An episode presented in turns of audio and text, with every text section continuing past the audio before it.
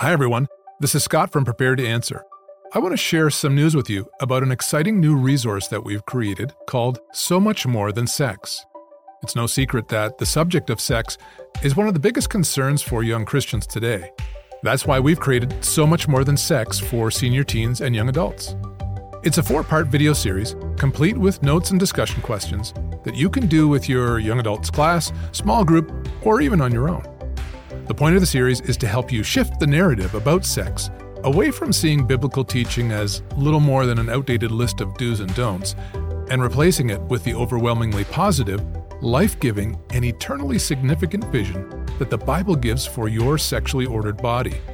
If you want to get in on the So Much More Than Sex series, just follow the link in the episode description. And now we turn to today's episode.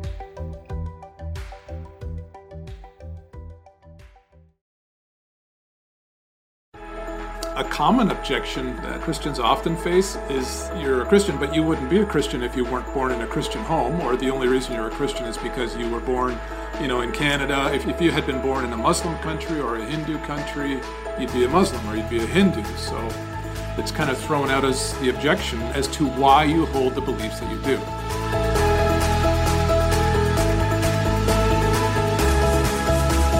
Welcome to another edition of Prepared to Answers podcast. My name is Sean Walker and I am joined by Scott Steen. We hope you've been able to uh, check out our other podcasts. You can catch them at preparedtoanswer.org. So we're switching gears this week and we're actually going to do a Q&A day today. Are you up for that, Scott? Yeah, sounds good to me. Good. As long as the questions aren't too hard. okay, good. So we actually we had a question come in over Facebook, and oh, I'll just grab it here, and uh, we'll read it, and we'll get started. So the question goes, "Hey, so I have a friend that I've been talking to for the past number of months. His current argument is that I have grown up as a Christian and have a biased view, and therefore can't prove that Christianity is true over other religions slash beliefs, since I don't have enough knowledge of those." Our conversations seem to keep coming back to this topic lately. And his question is: Any insight? How do I approach this? How do I answer it? Uh, okay, that's that's actually a good question. It's um, a common objection that Christians often face is you're a Christian, but you wouldn't be a Christian if you weren't born in a Christian home, or the only reason you're a Christian is because you were born, you know, in Canada. If if you had been born in a Muslim country or a Hindu country, you'd be a Muslim or you'd be a Hindu. So it's kind of thrown out as the objection as to why you hold the beliefs that you do. C.S. Lewis once said this, and I think it's very insightful. He said that before you can show why someone is wrong, you need to show them that he's wrong. And this is hardly ever done anymore. What people tend to do is they, they tend to disqualify a position or an argument based upon the arguer's reasons for holding that position. So here's some examples that I hear echoed in the public debate, the arguments on social media, etc. You know, socialists will say capitalists defend capitalism because they're the rich business people who benefit from the capitalist system. Of course they're going to defend capitalism. And on the other side, capitalists often argue against socialism by saying the only reason socialists want to defend socialism is because they want to control everything. They want everything to be their way. So socialism allows them to decide what's best for everyone so they can just map out things the way they want. Or sometimes people would say something like, well, the reason social conservatives defend traditional marriage is because they all want to maintain patriarchal control over women. Of course, they're going to defend traditional marriage. So, so what's interesting is if you notice in all those kinds of arguments, it's the person's motivations which are being attacked in order to invalidate their position, and not the particular tenets of the position itself. Here's what C.S. Lewis observed. He said that in this kind of argumentation, you're basically assuming that the person's position is wrong from the outset, and what you give in evidence of support is the person's motives for holding their belief or their argument. So, in this case, with the person who sent the question in, the person they're talking to is assuming Christianity is false. And instead of evaluating or arguing for or against what Christianity is purporting to be true, right? What it's actually, what the truth claims of Christianity are, they're instead attacking the person's reasons for holding them. In this case, the only reason you believe in Christianity is because you grew up in a Christian home. Okay. Lewis actually he actually coined a term for this line of argumentation. He called it bulverism. and it's not that's not a that's not a technical name it's not latin for anything he actually named it after a fictitious character that he made up named ezekiel bulver and Ezekiel Bulver, as a young lad, discovered this line of argumentation as he was listening to his parents have a discussion or an argument at the kitchen table one day. And his father was trying to convince his mother that in any given triangle, the sum of two sides is always longer than the total of the third. So if you add the two sides of any triangle together, that length will always be longer than the third side. To which his mother replied, Oh, the only reason you think that way is because you're a man. right?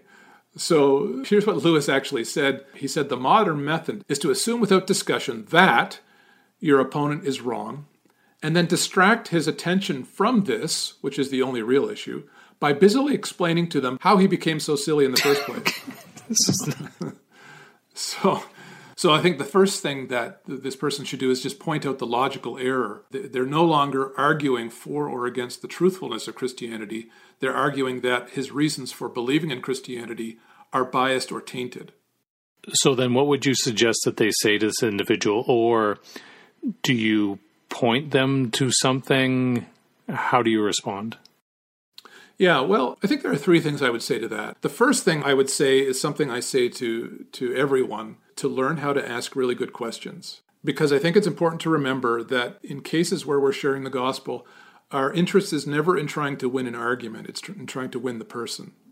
And so asking good questions has a way of penetrating a person's defenses and getting them to start doing the work of questioning their own assumptions. Whereas if we just always come in on the defensive, they're just going to keep coming up with reasons to argue against. And sometimes that's unavoidable, but sometimes one of the best things we can do is just help them start thinking through why it is they hold the position they hold.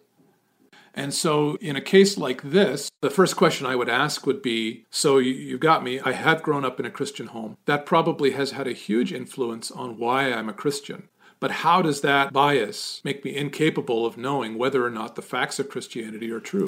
How does that make me incapable of determining whether the facts of Christianity are true or not?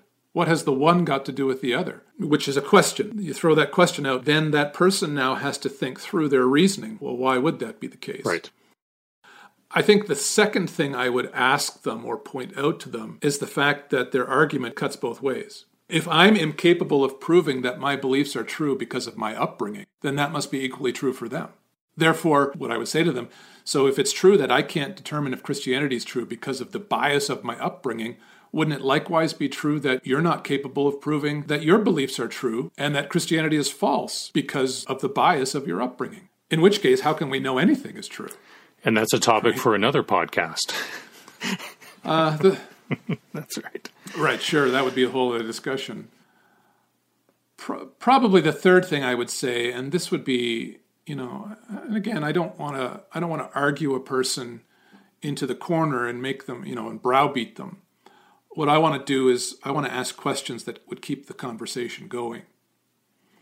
And so I think the third thing I would say, or the, the last thing I would say, would be this that, you know, it seems like dismissing each other's beliefs on the basis of our upbringing isn't really an intellectually honest way of determining whether our beliefs are in fact true.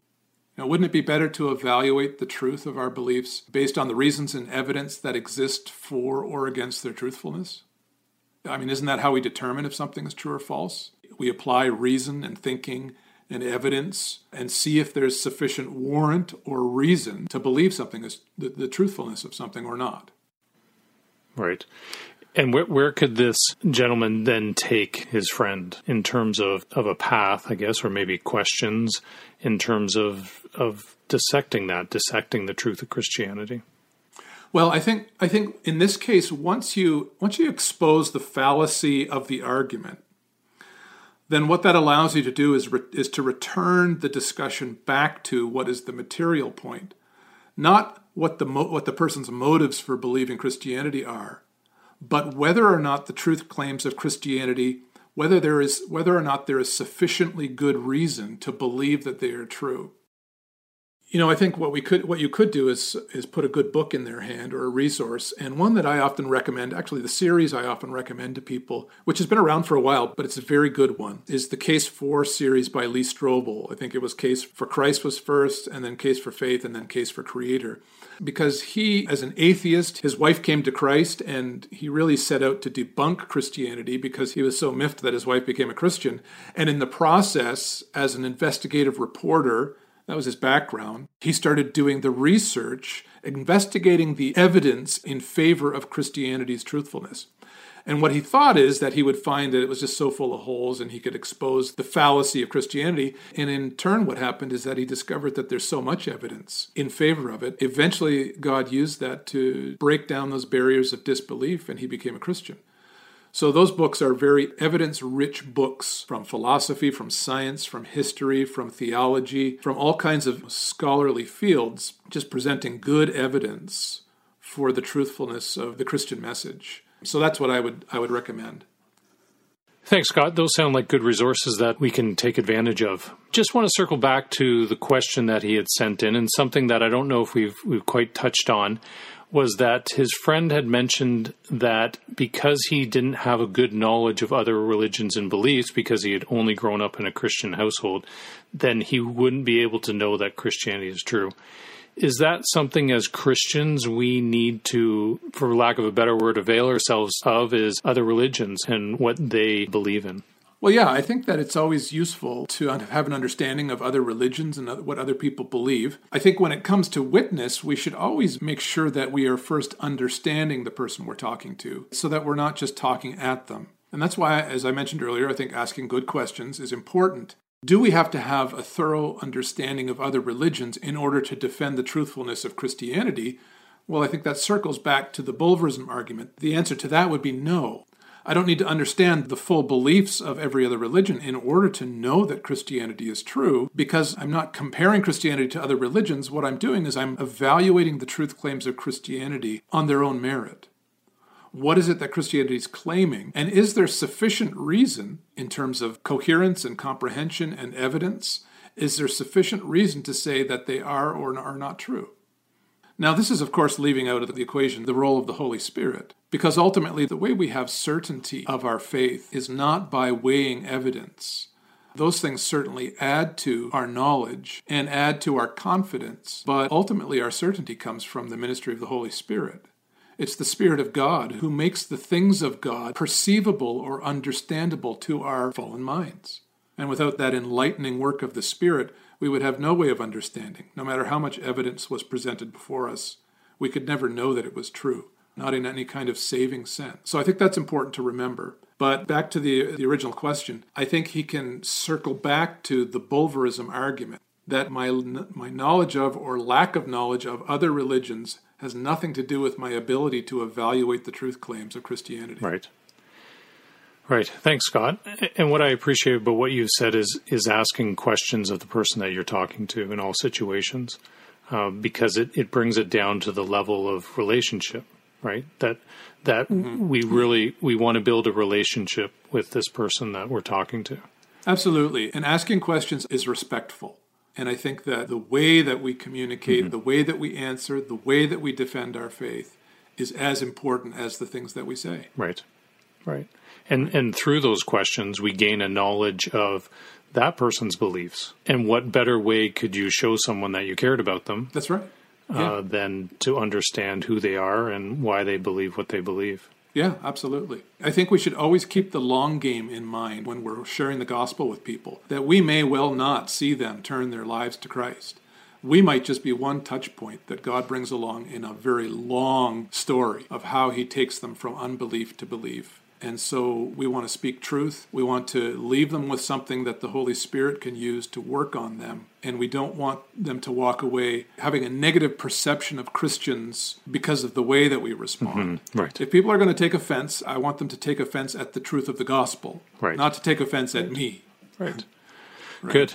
Well, thanks, Scott. And it goes without saying that we should be praying for the person that we're witnessing Yeah, to. absolutely. Good good reminder. And we'll be praying for this individual as he continues to witness, and uh, we encourage him to do that. And we encourage you to send in questions to Scott and I for our Q and A sessions on our podcast. We hope this has been helpful to you. If you have any questions about what Scott has been talking about today, then please send them in. We'd be more than happy to answer.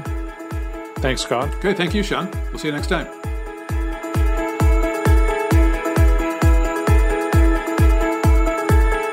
This podcast has been a ministry of Prepared to Answer. Our mission at Prepared to Answer is to help prepare, equip, and encourage the Church of Jesus Christ to grow in confidence of faith by teaching Christians to think like Jesus. To access more resources to help you begin understanding life and the world around you with the mind of Jesus, visit our website at www.preparedtoanswer.org. Follow us on Facebook and Instagram at, at Prepared to Answer. Or contact us directly by email at info at prepared to preparedtoanswer.org. May the Lord bless and keep you